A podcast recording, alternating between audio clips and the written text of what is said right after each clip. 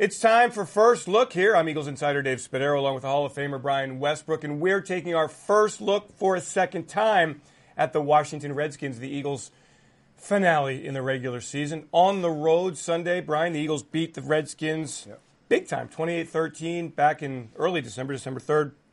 Is it tough to come back a second time and beat the Redskins? No, not for a team that is in the position that we're in at this point. We're in a position where we're trying to, you know, if we get an opportunity – to get into the playoffs. We're trying to perfect our game. We're trying to get better every single game. And and you know, in these types of situations, I know we're looking at the Redskins, but for our team, it's all about how can you make sure that you have everything uh, crossed off and everything your your I's dotted and your T's crossed off. This is about us. This is not so much about the Redskins. But when you look at this Redskins team, there's just not much there. Josh Johnson, the quarterback, he's a good athlete. He's not going to give you much as far as throwing the ball down the field. Adrian Peterson, the ageless wonder, continues to be a big time player in the run game. But again, that's something that we slowed down in our previous game. That big 91 yard run was the most that he had all season long. And then he ended up with 98, 99 yards for the rest of the game. So we stopped them after that point. We have to make sure that we take care of everything that we can handle. A solid defense, yeah. a good front, Ryan Kerrigan. Mm-hmm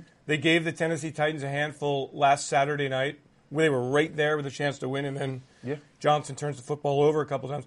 Uh, it's a team that, at one point, leading the NFC East, feeling really good about itself, and then a bunch of injuries. Alex Smith goes down, and the Redskins just didn't recover. And it really starts at the quarterback position. Mark Sanchez, we saw a lot of him earlier. Now it's Josh Johnson off the waiver wire scrap heap. Yeah, for us, it's about pressuring the quarterback, making uh, for first, you want to stop the run. You want to stop the run, make sure that they have to win the, the, game with Josh Johnson throwing the football down the field. If we can do that, I think we're in a good shape. Pressure the quarterback. Do the same things that we've been doing in the past couple of weeks. Make it hard for their quarterback to win the game just with his arm. And I think if we do that, Dave, we'll be in a good situation. You know, it's interesting. After the game on Saturday, DJ Swearinger, one of the Redskins safeties, very critical of the defensive play calling in yeah. Washington.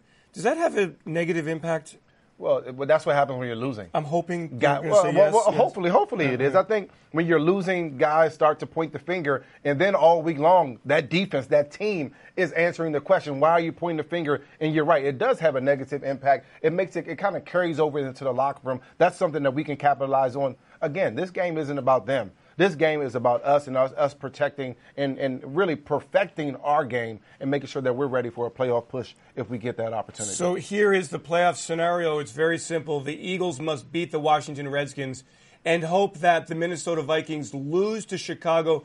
Game times are the same. Will there be players and coaches looking at the scoreboard? How do you honestly answer that question? Absolutely. I mean, you, you would think that, no, I'm just going to focus in on my job and my task at hand. But it's only natural for you to glance up at the scoreboard and, hey, you know, we still have a chance. We have an opportunity to go out there and make this thing work for us so we can get into the playoffs. It's only natural to look up there and wondering what's going on in that other game. Do you remember 2008 and how that season I do. crazy ended? I do. You know, a lot of things had to fall into place, and then the Eagles had to beat the Dallas Cowboys, and of yeah. course, a blowout victory. Yeah, and we were, I think, right before that game, we're going, we're walking out of the tunnel, and we heard that all you have to do is win.